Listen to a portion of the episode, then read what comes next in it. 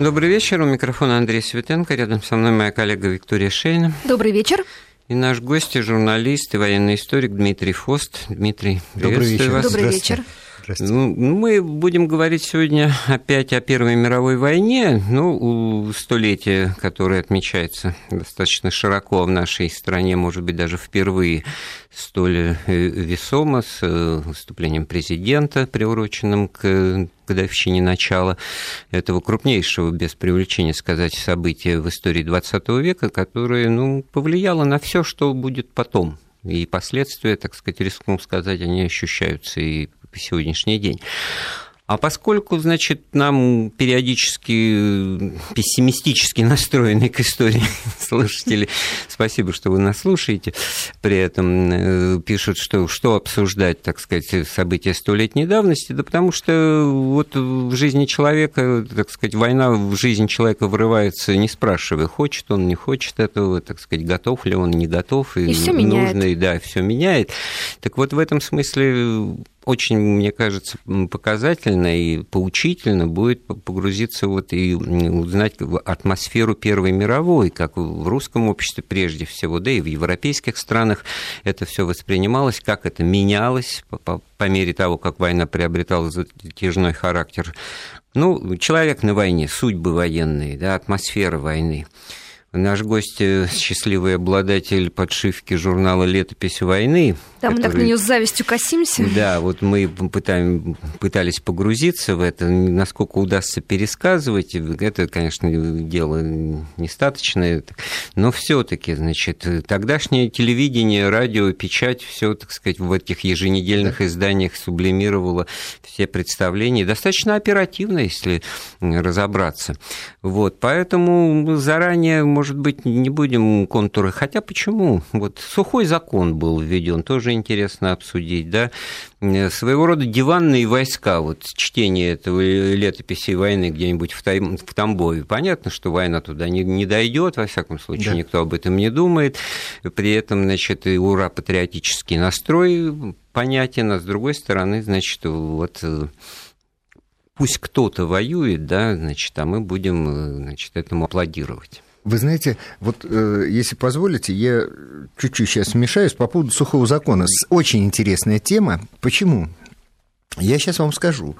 Дело в том, что Первая мировая война э, с, вот с этим сухим законом в России очень интересно э, повлияла на общественное мнение. Общественное сознание было более доверительным, более, э, я бы сказал, таким, знаете, больше прислушивалось э, как к истине в последней инстанции, к мнению вышестоящего руководства. Это было. Это было до войны, это было сразу после войны. Это было всегда, Это было всегда, может быть, да. Даже может быть так. А, вот я приведу один пример. Безусловно, очень сильно оздоровило а, вот, э, русское общество, э, вот это, эти, оздоровили вот эти меры по ограничению пьянства. Вы знаете, а, потрясающая вещь. Вот свершилась революция, да? Да подождите Чуть вы о революции, Дмитрий, потому да. что револю... далеко до нее еще. Революция Давайте мы сейчас... в этом смысле ничего, так сказать, сухим законом не поменяла. Он даже и при советской власти еще э, действовал, хотя уже никто его не исполнял, потому что символ гражданской войны это мутная, мутного цвета нет, нет. четверти, да, с каким-то пойлом, да, который да. стоит в главе стола, у и, значит, да. и у махновцев, и у красных, да. и у да. белых, и, в общем-то, сказать, все пьют уже. Захваченные но, погреба. Нет, нет, но я просто и раз мы говорим о настроениях, да, я все-таки хочу настоять на том, Давайте что... вот про настроение, как бы телефон я забыл объявить, да. 232 15 59, 232 15 59, код Москвы 495, это к вопросу о настроениях, значит, отношении к сухому закону и вообще об восприятии войны, и что бы вы хотели в этом смысле узнать из этого параллельного столетней давности э, мира российского. Ну и смс-сообщения шлите по, под заголовком Вести, 5533 э, заголовок Вести в любой транскрипции. Так, вот вы выступаете адвокатом э, сухого закона, да. значит, э, очень интересно, слава богу. Я в зависимости от того, как в шахматы, я тогда буду черными играть, да? да? А смотрите, ближайшие последствия, значит, наркотрафик потряс Россию впервые, вот кокаин да. и опий, да? Сразу. Лиловый Сразу негр пришли. в сиреневом да. тумане, вот это не только богема, значит, это вот, между прочим, жизнь столицы Петрограда, да. Москвы, так, других крупных городов.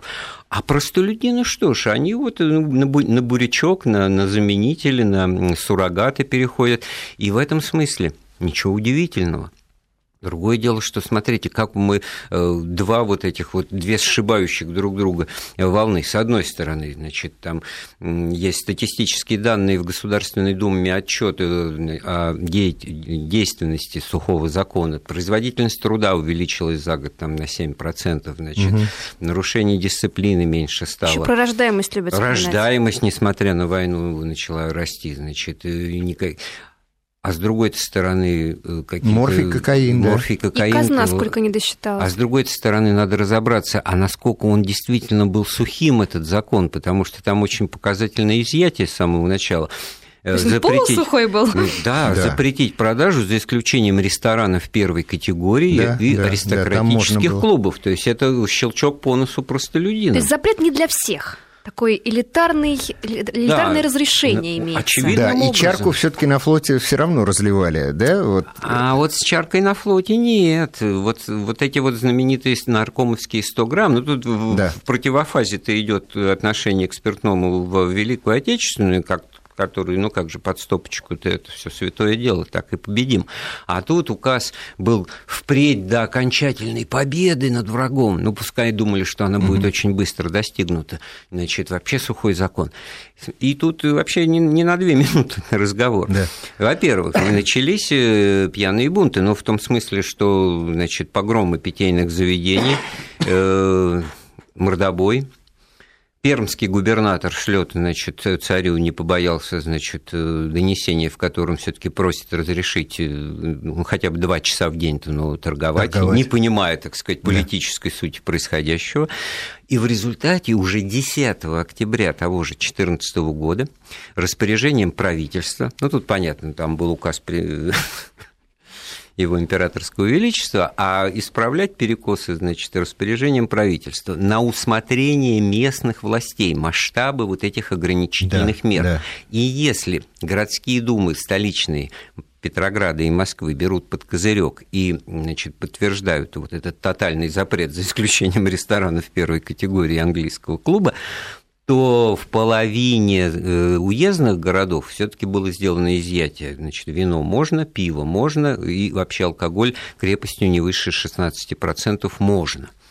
В прифронтовой... Ну, получается, да, получается да. так. И в 20% губернских городов угу. то же самое. Но, наверное, вот тот самый зеленый змей, вот тот самый 40-градусный, он, значит, все-таки с ним борьба э, была. Тем не менее, тем не менее, вот мы opposite minds, да, высказываем такие противоположные мнения. Тем не менее, на, на нравственный стандарт вот этот запрет произвел впечатление. Я вот сейчас хочу все-таки привести этот пример, не перебивайте только. По поводу революции 17 года. 23 февраля э, революция э, в, Петер... в Петрограде, а 25, 25 февраля матросы в Кронштадте собираются на якорной площади и дают страшную клятву – они, конечно, залили э, Кронштадт кровью офицерской, но после этого собрались и дали клятву не пить ни капли спиртного блюсти себя в отношении женщин в чистоте, изгнали все публичные дома из Кронштадта, потому что революция должна делаться чистыми руками. Святое дело надо делать чистыми руками. И в частности, они поклялись не пить спиртно, спиртного. Ну, это красивая демонстрация. Вот это вот к вопросу о том, что запоминается, да, значит, там у Штирлица последнее, да. значит, угу. у пропагандистов главное о, о том, что... Это пафосное мероприятие. Ну, опять-таки, море фактов единичных там и частных, которые да. свидетельствуют о том, что как раз вот с, с этими нравственными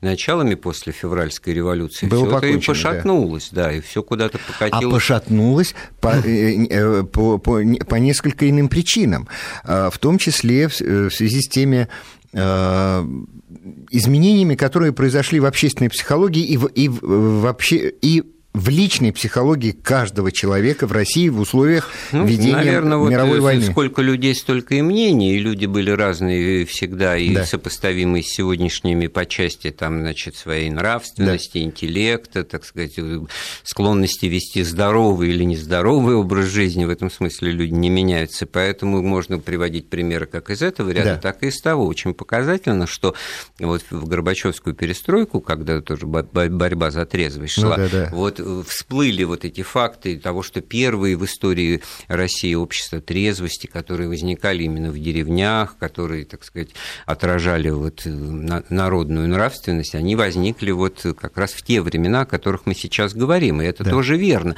Но столь же верно, что создание таких обществ и набор активистов и предоставление им возможностей, так сказать, свою программу как-то артикулировать, да. это было все результат определенной ну, политико-воспитательной работы работы, хотя такими словами это тогда все таки да, не, не называлось. Да. Вот, а именно так. И тогда вот это коса на камень находит. Вот с одной стороны, значит, идет пропаганда трезвого, здорового образа жизни. Угу. Тут вот ключевое это слово, которое тоже в перестройку тогда всплыло. Хозяин не пьет. Кто может пить? Безответственный человек, да. у которого, так сказать, за душой, он понимает, что он там жизнь свою не изменит, там, значит, не вырвется из того социального среза, в котором он существует, а выпить он всегда найдет и рукавом закусит. Да? А вот русский мужик угу. какой еще стоит тароватый, то есть кулак, хозяин, что ему пить-то, у него дел, дел по горлу. И питье – это не значит, что он вообще был такой святоша и трезвенник.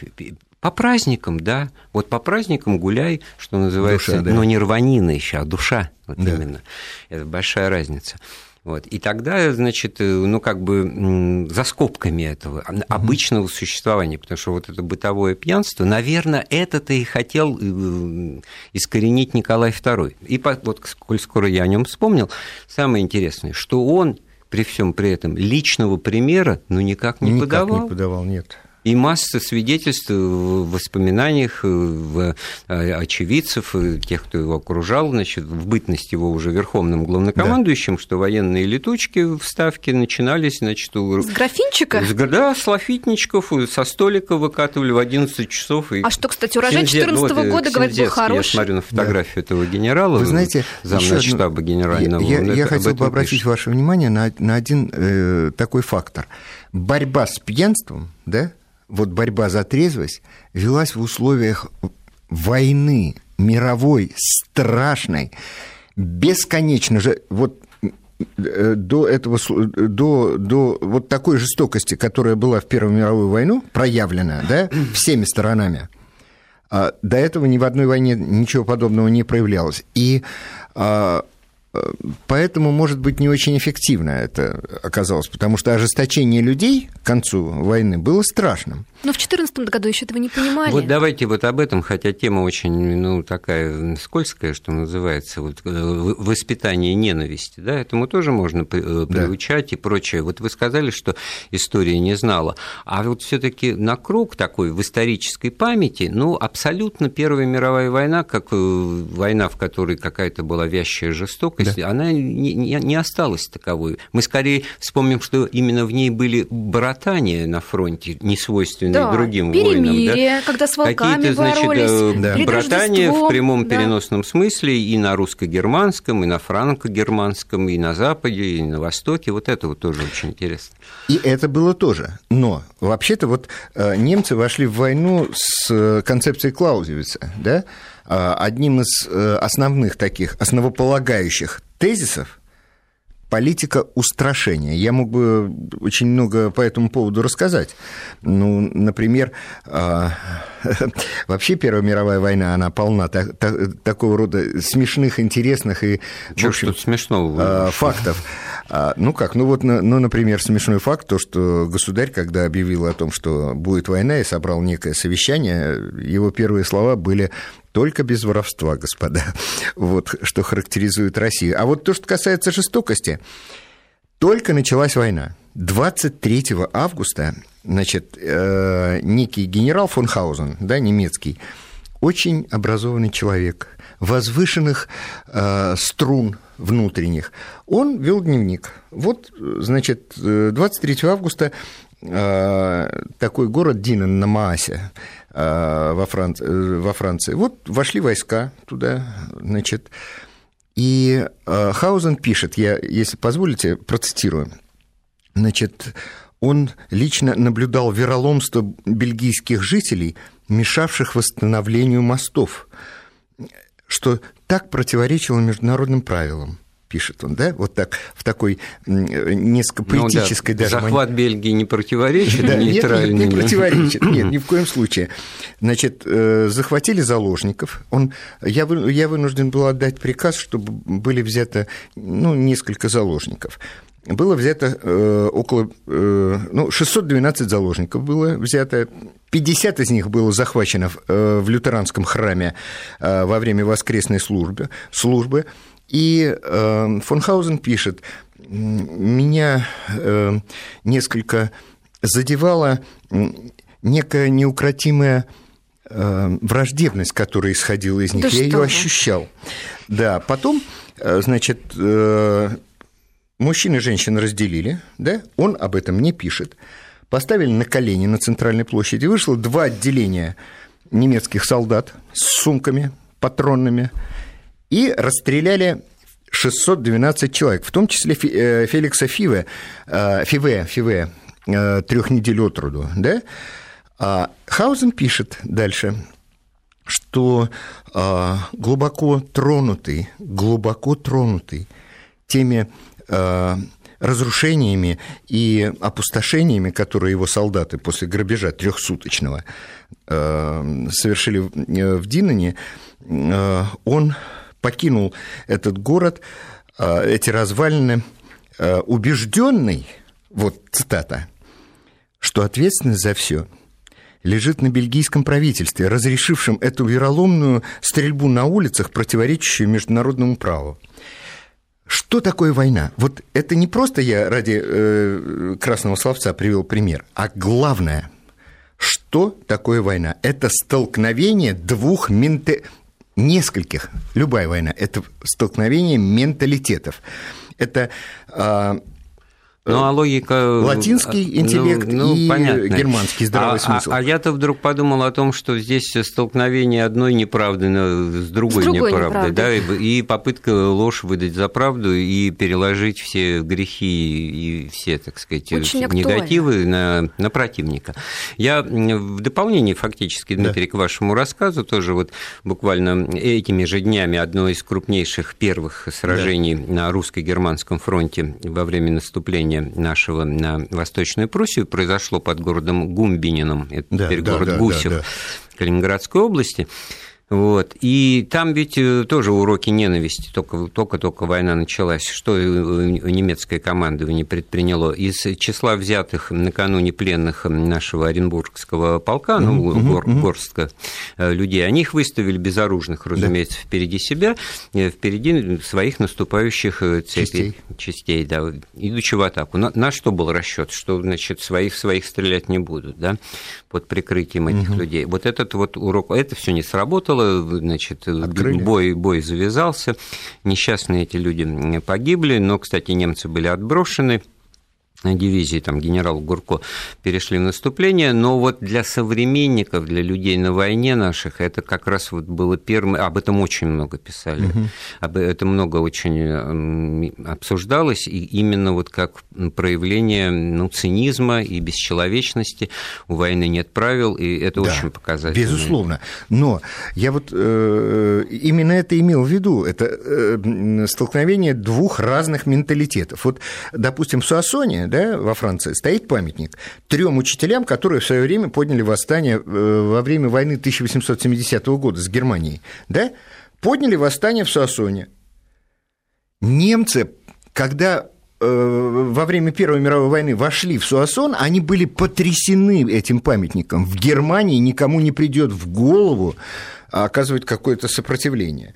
Вы да? знаете, хотелось бы как раз... Фронтирьерство. На примере Первой мировой войны очень трудно проверить, потому что там такая странная вещь произошла, что Германия проиграла войну на Западном фронте, когда ни один сапог ни одного иностранного солдата на ее территорию ты не вступал. Да, кстати. Вот. А вот на Востоке-то примеры есть в той же Восточной Пруссии. И вот в оставшиеся до новостей две минуты я это расскажу опять-таки в воспоминаниях одного русского офицера. Там действие в Мазурских болотах происходит. Вот входят э, в какой-то, значит, хуторок придорожный, значит, дом, и он видит картину, как его солдаты, наши русские солдаты обычные, значит, крестьяне в серых шинелях, как принято говорить, значит, в недоумении смотрят на антураж, который перед их глазами открывается. Буфет, посуда, да. какие-то вазы, патефон, да. э, мебель. Совершенно стол. чуждо для да, них. Нет, да, и, да. Они, значит, и он видит значит, такую реакцию, и вопрос, это что, немецкого барина дом, что-то при дороге? Он говорит, да какой при дороге, предобычное жилище угу. тутошнего прусского крестьянина. И вот тогда-то они все и разнесли в этом доме, тут же, да. ничего не оставили. По дороге на Берлин вот. вьется серый пух перин, а да, вот, началось. Вот, вот социально это сработало. Оказывается, вот как могут жить простые люди. Да. Простой крестьянин, простой хуторянин, ну, бежал, все угу. оставил, ничего взять не смогли. А уровень жизни, значит, вот получается сто да. лет назад, хотя не принято у нас э, считать, что там прозябали уж как-то, так сказать, крестьяне э, э, российские, русские, однако же вот это различие в социально-экономическом развитии, оно вот было очень такое зримое. И это тоже, тоже ненависть подстегивало. Я бы хотела ремарку добавить про воспитание ненависти. Вот вы да. упомянули учителей в том числе. А, сочинения писали школьники в 1914 году тоже. Вот французским школьникам предлагалось осенью 2014 года написать сочинение на тему «Немцы убили маленького семилетнего мальчика, который играл в поле с деревянным ружьем». И еще одна тема «Немцы заняли твой город. Опиши свои чувства». А в это же время а, немецкие школьники писали сочинения на тему «Если, «Если жизнь – борьба, что есть наше оружие?» и «Война как образовательный процесс». Вот, пожалуйста. Ух ты! Какое интересное сравнение. Ну, здесь совершенно... очень параллельно, в зависимости от успехов да. на фронте и да. в зависимости от того, как, какой именно Честно. Вот, кислород или какой газ, вот, образно момент, говоря, да. значит, да, нагнетают да, да, да, души. Нагнетать в людей. И в этом смысле получается, что вот этот пафос имперский, пафос победы, торжество своего государства, значит, это для немцев э, значит, ну, для детей, для воспитания. Ну, осмыслим, да, действительно, наш гость поразился. Да, интересно. Прервемся на новости, потом вернемся опять к разговору о Первой мировой войне. Возвращаемся в студию Вести ФМ на вопросы истории. Напоминаю, у нас в гостях военный историк и журналист Дмитрий Фост. А, хотел сказать допрашивать. Да не допрашиваем мы с Викторией Шейной нашего гостя, а скорее, так сказать, поддакиваем, хотя и не во всем. Давайте в разговоры о человеке на войне, о ситуации начала Первой мировой войны введем какую-нибудь вот знаковую фигуру, тем более, что она есть. Первый герой э, да. Первой мировой да. войны, Донской казак, Козьма Крючков. Да. И вот те метаморфозы, которые с этой исторической фигурой историческая память проделала, мне кажется, очень показательны.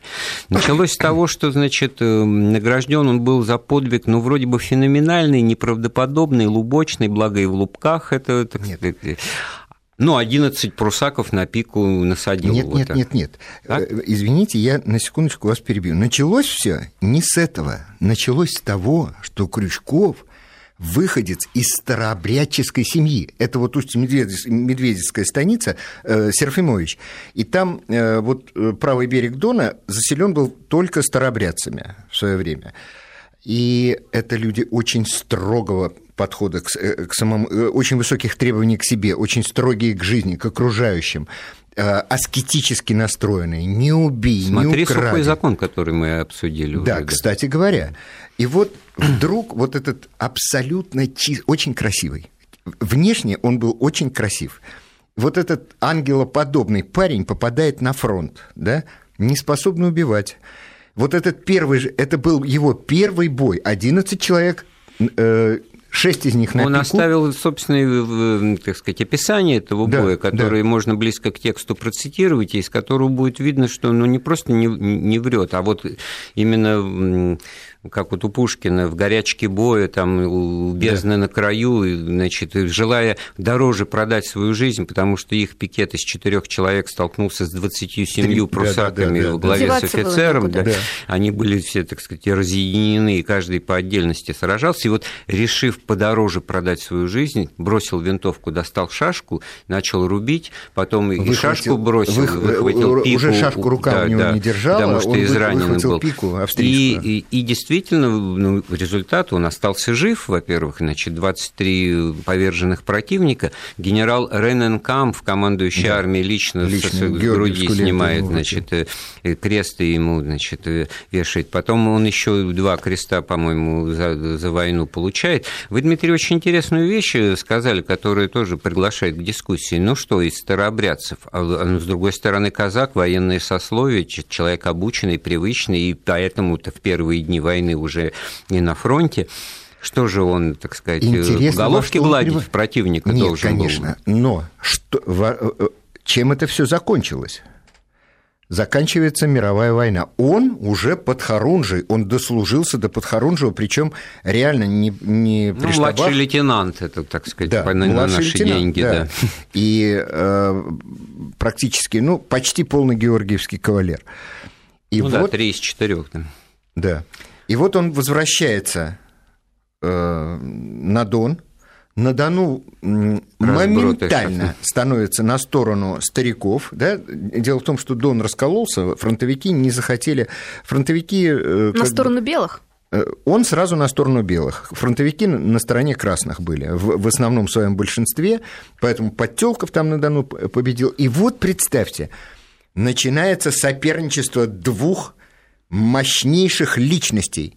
Крючков, о котором мы очень мало знаем, потому что советская власть о нем ничего не говорила. Не то, и что Миронов. ничего, я потом скажу, да. И Миронов, да, создатель второй конной армии. Второй, второй конной армии. Вот они столкнулись насмерть. Они вот та степень ожесточения, которая пришла к простым крестьянам, даже к казакам, да, в ходе войны... Ну, по Тихому Дону все да, это... А раз, людей превратило совершенно в других существ. В конце ну, концов, он в 19 году после... карикатуру нарисовал на Крючкова в своем Тихом Доне. Ой, это ужасно, понимаете? В общем, бесчестно по отношению к казачеству со, со стороны Шолохова. Шолохов, конечно, там гениальный писатель, но зачем же это искажать историю? Потому что он его изобразил как совершенно аморфного штабного какого-то приписанного к штабу человека, а человек в 19 году участвовал в восстании Верхнедонском, да, о котором мы хорошо знаем, потому что все читали «Тихий дон» и смотрели этот фильм. И человек, который э, погиб э, в бою, ну, как раз вот в августе 19-го тоже Да, в августе 19-го он под Саратовым поднимал восстание. Он как бы ну, Еще расширял географию. Белых да. да, на стороне белых. И он принял вот пулеметную очередь в грудь. При этом его родители, я вот о нем очень много знаю, я часто бываю на Дону, ну, в Вешенской станице на чтениях шолоховских. Вы знаете, а вся семья его уговаривала чтобы он занялся хозяйством, чтобы он не влезал во все эти истории. Отец там кулаком его кулаком на сходе. Ну, вообще-то вот то, что Мелехов, по-моему, это вот и есть тот самый Козьма Крючков. То есть он все качества характера Вобрал поступки, себя, да, да, которые вы описываете на примере реального исторического персонажа Козьмы Крючкова, значит, Шолохов, так сказать, да. выдрузил, вручил своему персонажу. Да. А при этом еще и самого Крючкова вывел, но уже как некую, так сказать, фигурку, что называется, да. штабную. Да. Ну, вот э, если мы заговорили о Шолохове, да, я позволю себе маленькую вот э, ремарку в отношении его, э, которая не дает мне совершенно покоя. А еще надо не забыть про Ильфа и Петрова сказать, напомните мне, потому что у нас есть звонок. Константин, мы сейчас приоритет слушателям своим, безусловно, предоставим. Константин, добрый вечер, мы вас слушаем. Добрый да, вечер. Добрый, Добрый вечер. А Вы знаете, я не сначала слушаю, но мне кажется, тут есть один очень важный момент. А, Первая мировая – это первая война, где обозначился именно массовый призыв.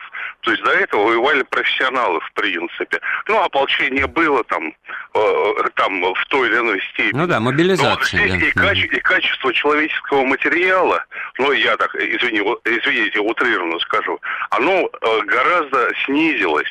То есть вместо профессионалов пошли обычные люди, ну, со своими там там качествами Да. низменными. И качество вот э, войск и качество профессионалов снизилось. Мне кажется, вот эту тему вы... Да мы вот готовы вам дополнительный, побольше. Константин, вопрос задать. А что вы считаете, значит, вот э, новый человек на войне? Может быть, это пассионарный человек, он может готов сражаться и умирать, но он не, не профессионально подготовлен. Это же не градус этой войны не снижает, а может быть, наоборот, Да. это даже и А, повышает. Нет, а это, это, скажем так, расширяет трагедию. Потому Ну, что... трагедия, когда это безусловно. а, а, как, нет, когда воюют профессионалы, да, все-таки, я извиняюсь, Ну, конечно, но если брать там древнюю Русь, там э, людей воспитывали с пяти Но лет когда, военных. вы- да, да, я согласен, когда А, воюют да, а профессионалы, Потом, а потом, извиняюсь, там училище, их воспитывали все-таки... то знаете, да. Как в войну А вот 12 здесь- года, 1800, значит, она война до пяти до обеда, а потом со, со взятыми в плен французскими А, офицерами вместе обедают и уважительно к ним относятся. Вот такая, конечно, А, Ну у- да, а ушла. тут- тут милли- миллионы взяты. Отсюда же и корни революции, скажем так. Потому что все революционеры, они практически были в запасных полках. Да, да, это верно. тоже. А вот, кстати говоря, тут э, действительно зерно-то в том заключается, что э, понятие офицер военного времени, вот уже ближе к 17 году это становится очень характерным явлением. И Это- те- это же с одной другие- звездочкой, да, вот исхождение люди. под мухой, ой, извините, Да, по- да. по муха- по мукам.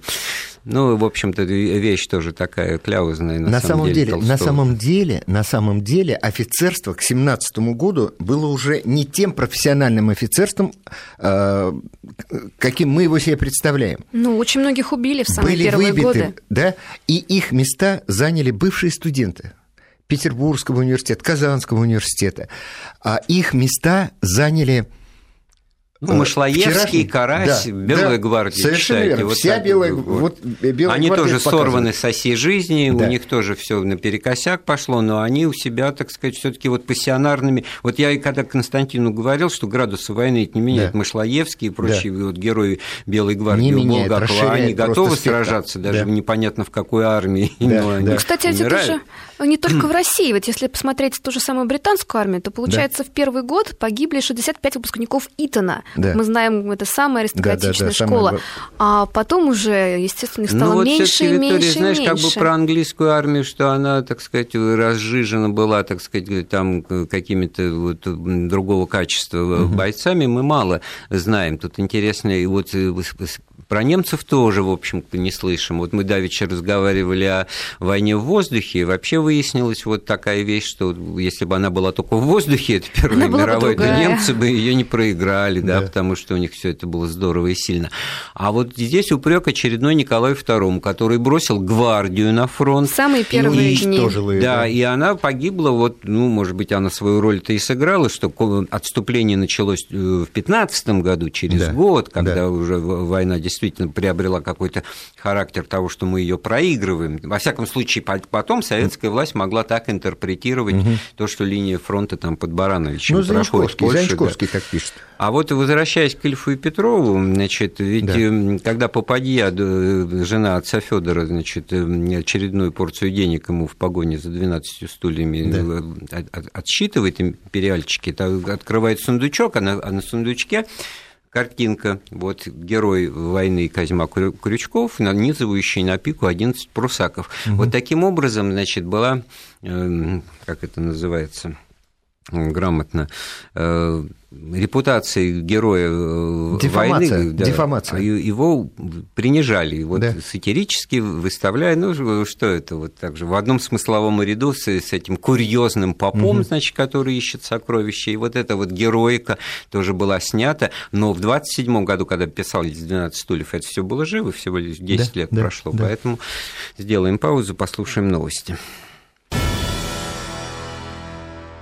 Я напоминаю, наш телефон 232 15 59, код Москвы 495. СМС-сообщение шлите на номер 5533 плюс слово «Вести» в любой транскрипции. Мы говорим об атмосфере войны, о том, как любое общество и страна вползает в нее на примере Первой мировой, которая в августе 1914 началась. И вот здесь вот, Виктория, вы согласитесь, интересно э, пронаблюдать, как вот это перевод на эти рельсы войны э, в России происходил, где каждая вторая вывеска была... Была на немецком была, языке? Да. Ну, если не на немецком, то про что-то немецкое. Про что-то да? немецкое. Столица называлась на немецкий лад, и все надо было в этом смысле тоже как-то менять. И вот как этот ура-патриотический э, подъем, ну, мы сербов защищаем, значит, сменился довольно э, быстро поиском врагов, шпиономанией, а к 17 году полной уверенностью о том, что из царского дворца проложен кабель телефонный, да. по которому императрица немка Александра Федоровна все рассказывает о планах русского командования, значит, кузену своего мужа, кайзеру Вильгельму. Ну да, враг был действительно очень быстрый, враг определенный, это немец, и а, вот уже 20 августа Петроградские ведомости пишут о том, что жители улицы Немецкой в Москве потребовали заменить табличку, чтобы переименовать улицу, но поскольку власти не отреагировали, то они сами заменили да. название. Кстати, улица сейчас называется Бауманская, если не ошибаюсь. И, кстати говоря, снесли, снесли памятник Бисмарку в первые же дни войны. Да, затем дальше пошло по нарастающей. С Бауманом как-то, учитывая очевидную немецкую степень этой фамилии, получился да, исторический да, да, анекдот. Да, кстати, исторический анекдот. А, дальше пошло по нарастающей. Э, запретили... Немецкая слобода, да. Да, немецкая слобода. слобода. Значит, петроградские букинисты отказались от поддержанных немецких книг и учебников. А, дальше э, на собрании врачей в Москве было решено бойкотировать немецкие препараты. Это вот уже 29 августа, то есть все это буквально с бойкотированием препаратов имеется в виду вот не из того ряда, о котором мы вначале с сухим законом говорили.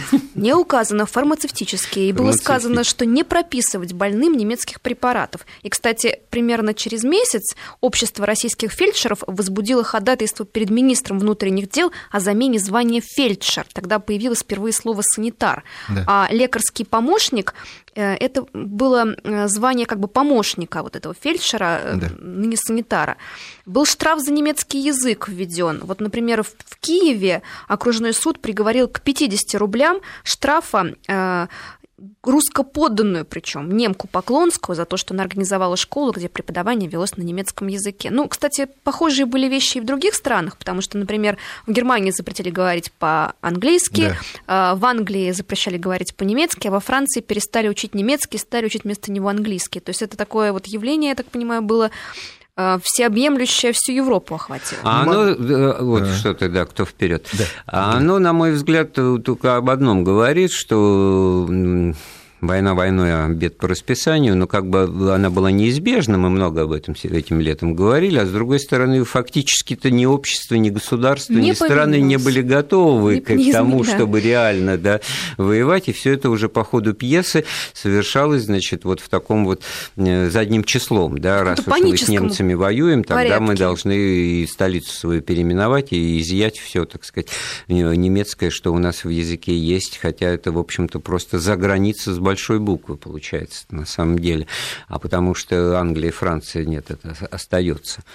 То же самое вот по поводу... Вот это очень интересная отдельно, Дмитрий, тема эм, судьбы военнопленных, порядок содержания, значит, насколько вот это было ужасно, ну, по Второй мировой и Великой Отечественной мы понимаем, что, значит, попасть в плен советскому солдату и офицеру, это, это было хуже смерти, тем более, что у себя дома так, Сталин сказал, что у нас пленных нет, а есть э, предатели Родины, значит, деваться некуда. А здесь мы видим примеры того, что, с одной стороны, из состава австро-венгерской армии тысячи, если не десятки тысяч пленных достаточно охотно и безбоязненно сдаются все эти бравые солдаты швейки, чехи, венгры, там, хорваты и прочие. Но ведь и наших тоже много в плен попало. Если посмотреть по, по судьбам выдающихся людей, и Корнилов, и Тухачевский, не угодно ли тоже, так сказать, потом... Да. Э, а, кстати, вот по поводу Тухачевского очень интересный момент. Наши э, слушатели вряд ли это знают. Он э, отбывал плен а, вместе с очень интересным человеком, который потом оставил воспоминания. Звали этого человека генерал Деголь в дальнейшем. Как интересно. Да, и Деголь вспоминал, что однажды Тухачевский обронил фразу «Если я не стану а, в 30 лет маршалом, я застрелюсь. А, в 30 лет он стал больше, чем маршалом. А, так вот, по поводу пленных. Любой человек, попавший в плен и бежавший из плена, считался автоматически героем в России. Его чествовали как героя, его встречали как героя. В отношении пленных а жестокость э, всегда допускалась и русскими, и немцами, но поразительно другое. Мы вот совершенно ничего об этом не знаем. Комиссии, э, в число которых э, входили аристократы и с русской стороны, и с австрийской стороны, периодически приезжали с целью проверки содержания своих военнопленных э, в лагерях. То есть не посредники в лице Красного Креста, Нет, там а какого-нибудь а гуманитарного да, конвоя. Совершенно, там, это важно, совершенно да. четко. Значит, вот выезжали в Россию австрийцы, немцы, русские приезжали. Э, вот князь Щербатов, например, вот он шесть поездок таких совершил в Германию. Все-таки вот Первая мировая война какая-то рубежная, переходная и ни на что не похожая. С одной стороны, мы да. можем не на пальцах одной руки пересчитать примеры вот этого рыцарства и того, да. что из себя вот войны. Ну, всем понятно, что наполеоновские войны, да, они жестокие, там тоже людей убивали, но какой-то кодекс рыцарства, офицерской чести, там князь Балконский, какая красивая смерть, говорит Наполеон, угу. ах, он жив, ну давайте его лечить тогда. Вот. То, что, в общем-то, уже совершенно снимается во Второй мировой, так сказать, Великой Отечественной, а вот тут на стыке эпох и, и это, и, и, и та жестокость, и тот цинизм, о котором мы уже говорили, примеры того, что впереди себя пленных э, гнать безоружных, это ну, достаточно, так сказать, показательная вещь. И в том же в лагере военнопленных, например, в Мюнстере, а, допускались э, лица, которые могли прийти, принести какие-то пожертвования, пообщаться с военнопленными. Четыре медсестры э, были эм, было обнаружено, что четыре медсестры э, помолвлены с французскими военнопленными. То есть они общались с ними. Да, mm да, получается так, что возможности были для общения, для каких-то бесед. Э, то есть, получается, условия были не такими ужасными в тот момент. Или, или жизнь, она всегда такова, потому что я вот тоже, там не четыре медсестры были помолвлены, я вдруг вспомнил историю, когда американская военная база, вот воздушный мост, после того, как они в 1943 году Сицилию э, захватили, возникла возможность, значит, бомбить немецкую территорию, взлетая в Сицилии, а садясь на Украине, которая к тому Полтаве. времени в Полтаве угу. была освобождена. Вот за этой базой гонялись немцы специально, в конце концов, они ее там здорово потрепали. Но там много тоже таких жизненных ситуаций, когда наша русская девушка из э, числа обслуживающего персонала, ну, там столовая или тоже угу. медсестра, значит, вот они, у них любовь возникла с американским офицером, солдатом, там неважно, не, и, и тоже надо было или улетать, или расставаться, и можно было что-то вот в такой момент, ну, такие вот судьбы, хотя тут все понятно, Америка ну, вроде бы и союзник, но понятно, что ай-яй-яй, вспомните историю, там Зои Федоровой, знаменитая да. актриса. Там был другой очень интересный пример. Это здесь в Полтаве вы привели пример, а вот пример, который в это же время, примерно в это же время произошел в Италии. Прилетает наш самолет, летчики заходят в итальянскую столовую летную, и английский летчик смотрит, о, русфанера. Вот буквально по-русски сказал эту фразу, русфанера.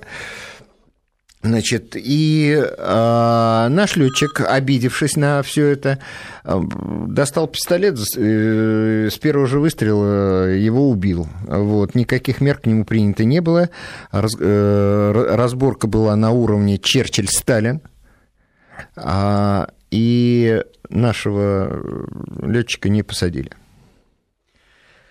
Ну, это к тому, что вот мы говорили, профессионализм падает, да, Константин звонил, говорил, вот он, может быть, падает с точки зрения подготовки офицерского состава, и Во это, всех смыслах этого и, слова. И это вот к тому очень парадоксальная вещь. Она проходит красной нитью в понимании того, как вот после поражения в Великой Отечественную пришли победы, потому что боевой опыт армия накапливала, и вот пришли победы. Но это же другие люди как может быть боевой опыт армии как таковой, как понятие распространять на новых людей, потому что, ну, кто с 41 по 45 Последствия страшные у этого процесса. Знаете, какое самое страшное последствие? Хвост начинает вертеть собакой. Люди, э, ну, ну, скажем так, в офицерском корпусе э, вот всегда относились к выходцам из студенчества презрительно, да, студент. Студент, Воль, вольнопер, вольно да. определяющийся. Да, да. значит, э, и они приходят со своими убеждениями, без и не вписываются в те рамки, которые отведены офицерству, управленческие рам- рамки. У них появляется какая-то инициатива, у них появляется некое собственное мнение. Да, с точки зрения управленческой это недопустимо. Давайте И вот это под... был один из факторов, Дмитрий, который привел к революции. Полминуты я его сформулирую так, что, конечно, война не просто меняет человека, она порождает человека войны, человека военной психологии, особенно вот того, то молодое поколение, которое только вступает в жизнь, и 2-3 года войны, оно ломает э, и на будущее. Не случайно потом будут говорить о потерянном поколении угу. вот, между двумя войнами и, и для Англии, и для Франции, и для Германии, э, потому что вот этот вот опыт, он никуда не э, деться не может на, на пороге взрослой жизни или в начале ее человек, вот, понявший, что такое война, он потом не может от этого избавиться. К сожалению, подошел к концу наш эфир. Всего доброго, до свидания.